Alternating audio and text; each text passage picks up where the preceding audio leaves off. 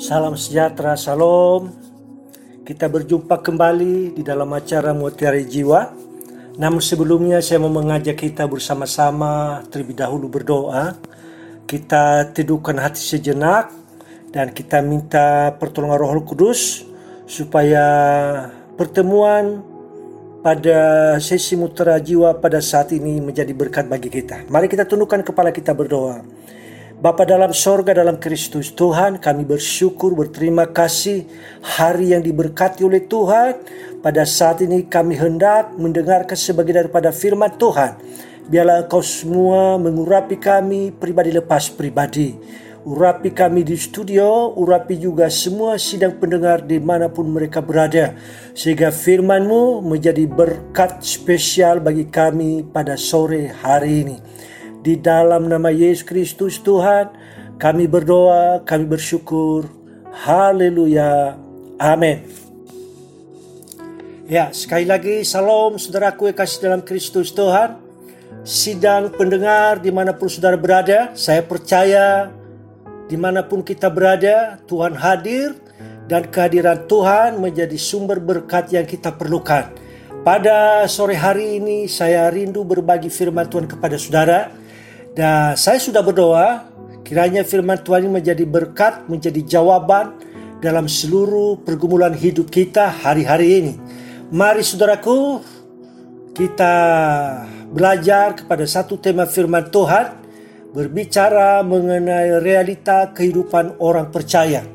Tema firman Tuhan yang kita bahas pada sore hari ini adalah berbicara mengenai realita kehidupan orang percaya. Saudara yang kasih dalam Kristus Tuhan, sebagai nats daripada firman Tuhan, baiklah kita mengutip satu ayat firman Tuhan yang tercatat di Matius pasal 26. Matius pasal 26 ayatnya yang ke-39. Matius 26 ayat 39 saya baca dan simak baik-baik demikian firman Tuhan. Ya Bapakku, jikalau sekiranya mungkin, biarlah cawan ini lalu daripadaku. Tetapi janganlah seperti yang ku kehendaki, melainkan seperti yang engkau kehendaki. Saudara saya baca sekali lagi simak baik-baik firman Tuhan berkata di Matius 26 ayat yang ke-39 Ya Bapakku, jikalau sekiranya mungkin, biarlah cawan ini lalu daripadaku. Tetapi janganlah seperti yang ku kehendaki, melainkan seperti yang engkau kehendaki. Banyak orang percaya kurang dapat memahami bahkan tidak dapat menerima kenyataan bahwa sering kali apa yang diharapkan, apa yang didoakan kepada Tuhan, hasilnya tidak sesuai dengan kenyataan yang diinginkannya. Mengapa banyak orang mengalami kekecewaan, kepahitan, dendam, stres, dan putus asa? Jawabannya tidak dapat menerima kenyataan. Ya, itu jawabannya karena mereka tidak dapat menerima kenyataan apa yang menjadi realita dalam kehidupan mereka. Mengapa banyak orang sulit menerima kenyataan hidup yang dihadapinya? Untuk kita dapat mengetahui jawaban itu, baiklah kita akan belajar lebih jauh lagi tentang firman Tuhan. Kembali ke Matius 26 ayat 39. Firman Tuhan dikatakan maka ia maju sedikit lalu sujud dan berdoa. Katanya, "Ya Bapakku, jikalau sekiranya mungkin biarlah cawan ini lalu daripadaku, tetapi janganlah seperti yang ku kehendaki, melainkan seperti yang engkau kehendaki.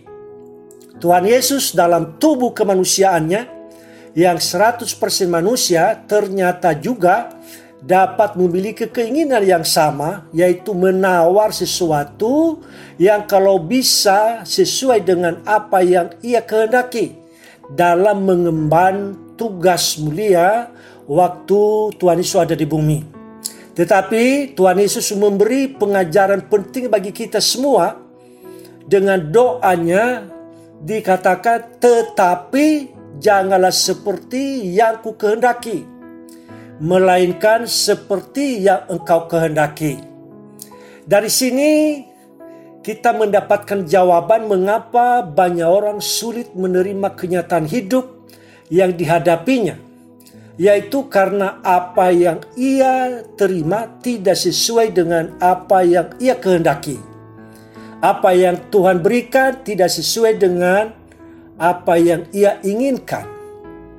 Betapa sering kita sebagai orang percaya tanpa sadar meminta Tuhan melalui permohonan kita, melalui doa kita agar Tuhan menyesuaikan dengan kehendak kita, keinginan kita, maunya kita.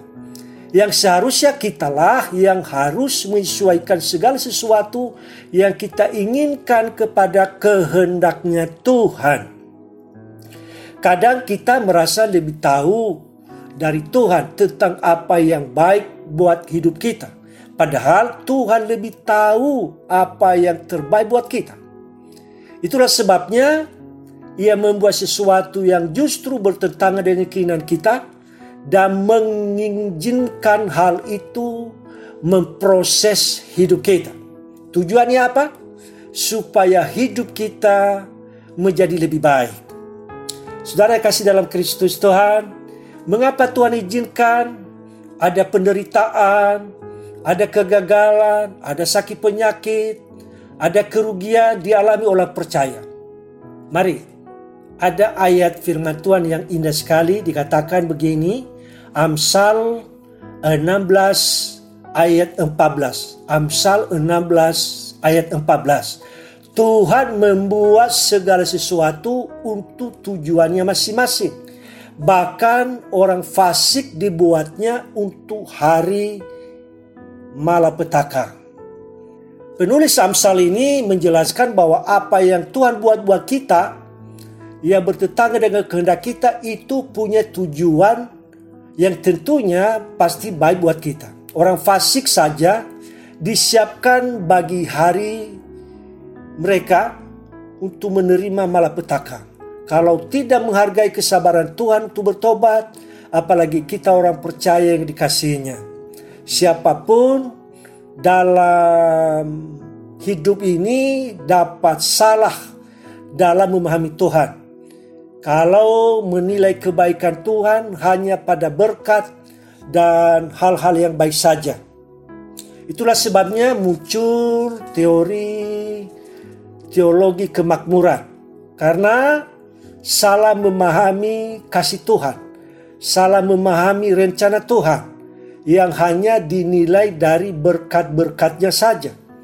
Kasih Tuhan tidak selalu dinyatakan lewat berkat saja, tetapi juga lewat didikan, lewat teguran, hajaran, dengan mengizinkan kenyataan hidup kenyataan hidup yang pahit. Perhatikan apa yang dikatakan Ayub. Kisah Ayub. Tentunya saudara mengenal tokoh yang bernama Ayub. Di dalam kitab Ayub pasal 2 ayat 10 berkata demikian. Tetapi jawab Ayub kepadanya. Engkau berbicara seperti perempuan gila Apakah kita mau menerima yang baik daripada Allah tetapi tidak mau menerima yang buruk? Dalam kesemuanya itu Ayub tidak berbuat dosa dengan bibirnya. Siapa yang tidak kenal Ayub? Orang yang luar biasa. Tuhan saja banyak yang tahu kisahnya yang luar biasa. Salah satu dari kunci kekuatan Ayub dalam menghadapi kenyataan hidup yang pahit adalah ia memahami bahwa Tuhan tidak selalu memberikan hal yang baik atau berkat saja, tetapi juga hal yang buruk Tuhan izinkan. Ayub alami. Saudara kasih dalam Kristus Tuhan, kita juga dapat melihat penjelasan dari penulis kitab pengkhotbah yang lebih gamblang lagi.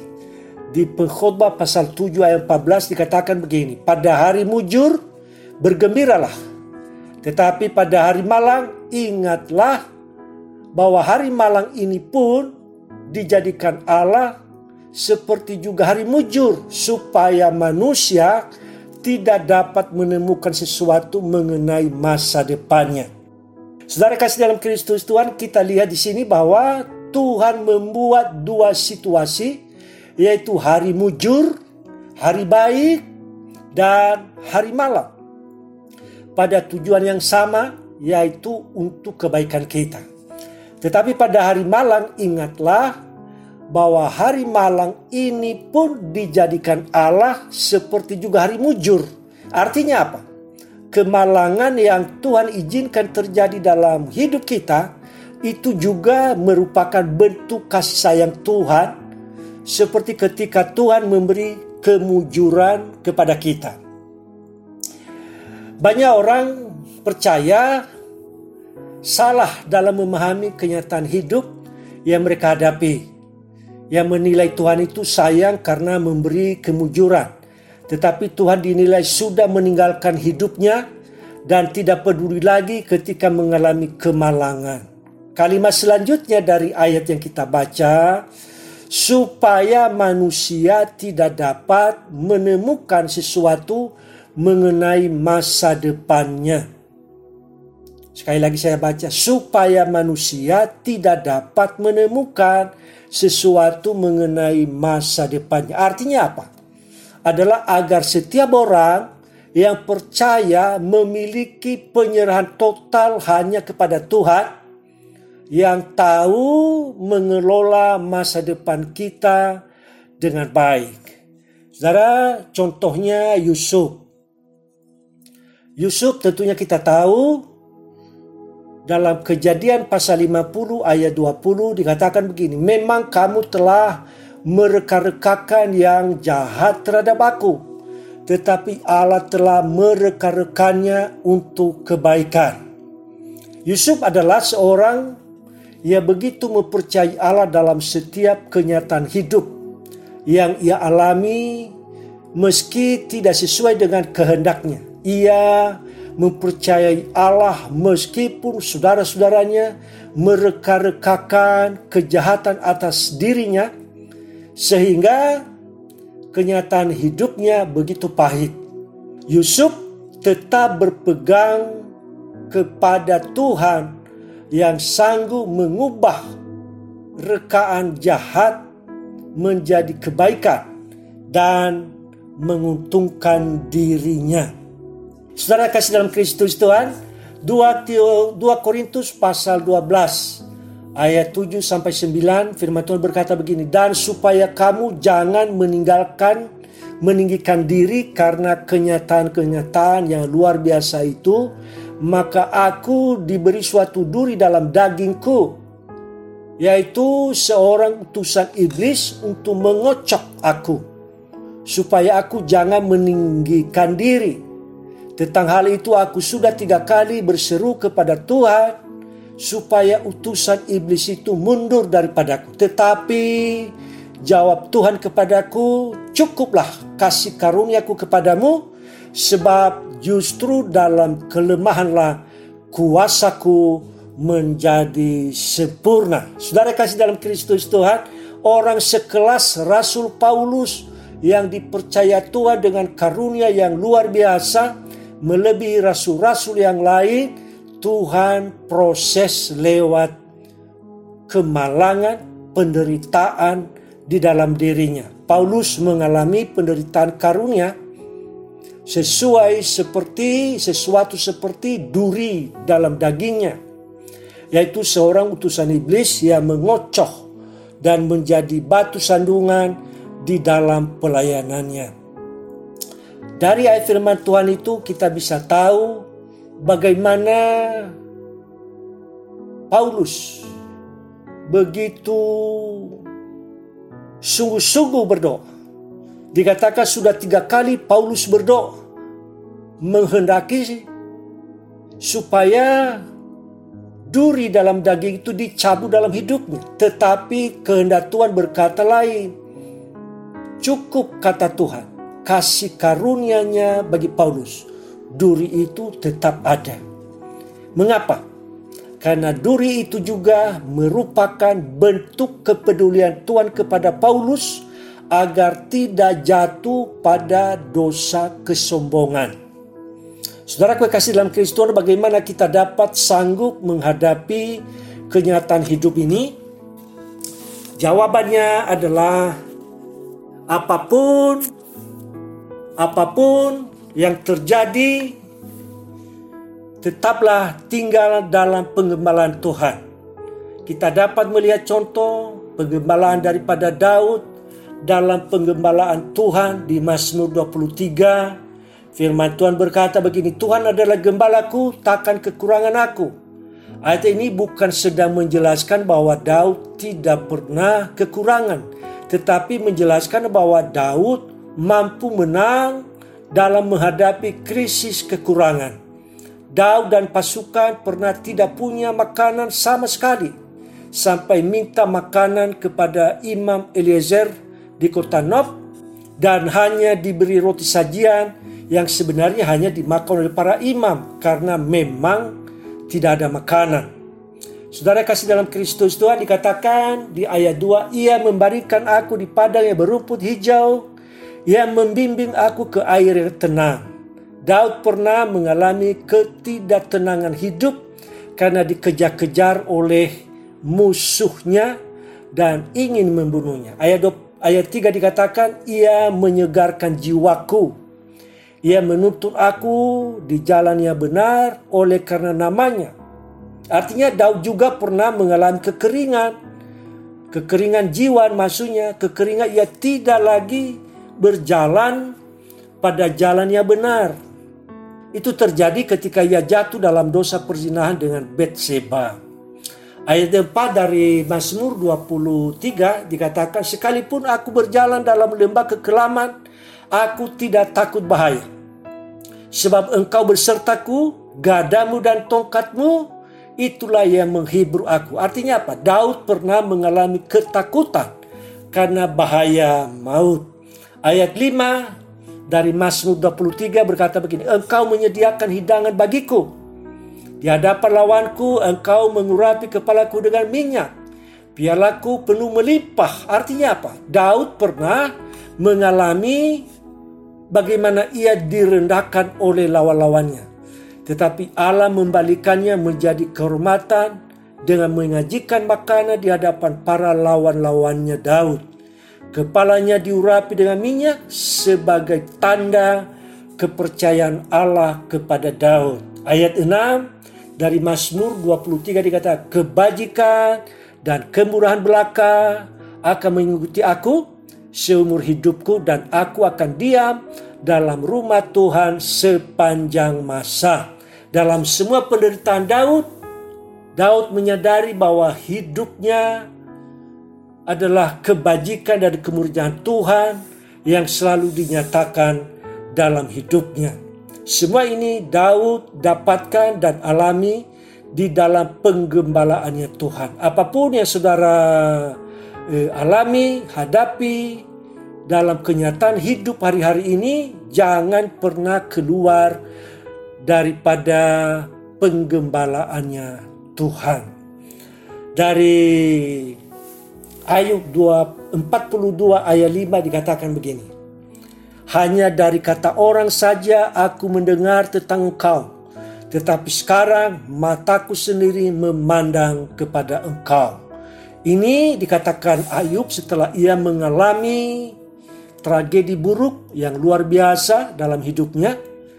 Dari mulai hartanya habis dalam waktu yang singkat, sepuluh anaknya mati, dan satu hari berpenyakit dari unjuk kepala sampai telapak kaki, Ayub tetap peluk kuat Tuhan dan tidak keluar daripada penggembalaannya Tuhan. Ia percaya penuh apa yang Tuhan izinkan dan menghadapi dengan teguh kenyataan hidupnya di dalam Tuhan. Saudara kasih dalam Kristus Tuhan, baik Yusuf maupun Ayub atau Daud pun Rasul Paulus mereka adalah pribadi-pribadi yang kuat dan tak tergoyahkan imannya karena mereka berani menghadapi kenyataan hidup bersama dengan Tuhan. Mereka tetap tinggal dan tidak keluar daripada penggembalaan Tuhan. Mereka tahu apa pun konsekuensi di dalam mengikuti Tuhan, selama ada dalam tangan Tuhan dan selama masih ada waktu, Tuhan sanggup mengubahkan, memulihkan segala sesuatu bagi kita. Seperti Roma 20 ayat 28 Roma 8 ayat 28 dikatakan begini kita tahu sekarang bahwa Allah turut bekerja dalam segala sesuatu untuk mendatangkan kebaikan bagi mereka yang mengasihi dia yaitu bagi mereka yang terpanggil sesuai dengan rencana Allah demikianlah firman Tuhan saya berharap firman Tuhan ini menjadi berkat bagi kita semuanya. Baik saudaraku yang kesal Kristus Tuhan, mari sekali lagi kita teduhkan hati dan kita bersatu di dalam doa, mengucap syukur atas kesempatan pada sore hari ini kita sudah berbagi firman Tuhan dan biarlah firman Tuhan ini menjadi berkat spesial bagi kita semuanya. Mari kita tundukkan kepala, Mari kita berdoa. Kami bersyukur berterima kasih ya Bapa di dalam namamu kami mendengar sebagai daripada firman Tuhan pada sore hari ini dengan tema realita kehidupan orang percaya. Engkau sendiri melihat seberapa pengertian kami dan kami percaya roh kudusmu melengkapi dan menyempurnakannya dalam hidup kami biarlah kami sadar bahwa Engkau tetap mengasihi kami, walaupun kami merasakan Engkau begitu meninggalkan kami, Engkau tidak peduli kepada kami. Tapi ternyata lewat firman Tuhan pada sore hari ini, itu juga adalah kepedulian Tuhan kepada kami. Itu caranya Tuhan memproses hidup kami, supaya kami hanya bersandar berserah total kepada Tuhan. Kami bersyukur terima kasih firman-Mu lengkapi pengertian kami. Dan biarlah firman-Mu menjadi firman iman bagi kami semuanya. Hamba-Mu berdoa dari studio di tempat ini, di mana pun kekasih-kekasih Tuhan yang mendengar suara Tuhan mutiari jiwa pada saat ini. Biarlah Engkau memberkati hidup mereka. Engkau menguatkan mereka Engkau menyembuhkan yang sakit, membangkitkan yang lemah, menghiburkan yang bersedih hati. Di dalam nama Yesus Kristus Tuhan, kami sudah berdoa, kami sudah mengucap syukur. Haleluya. Amin.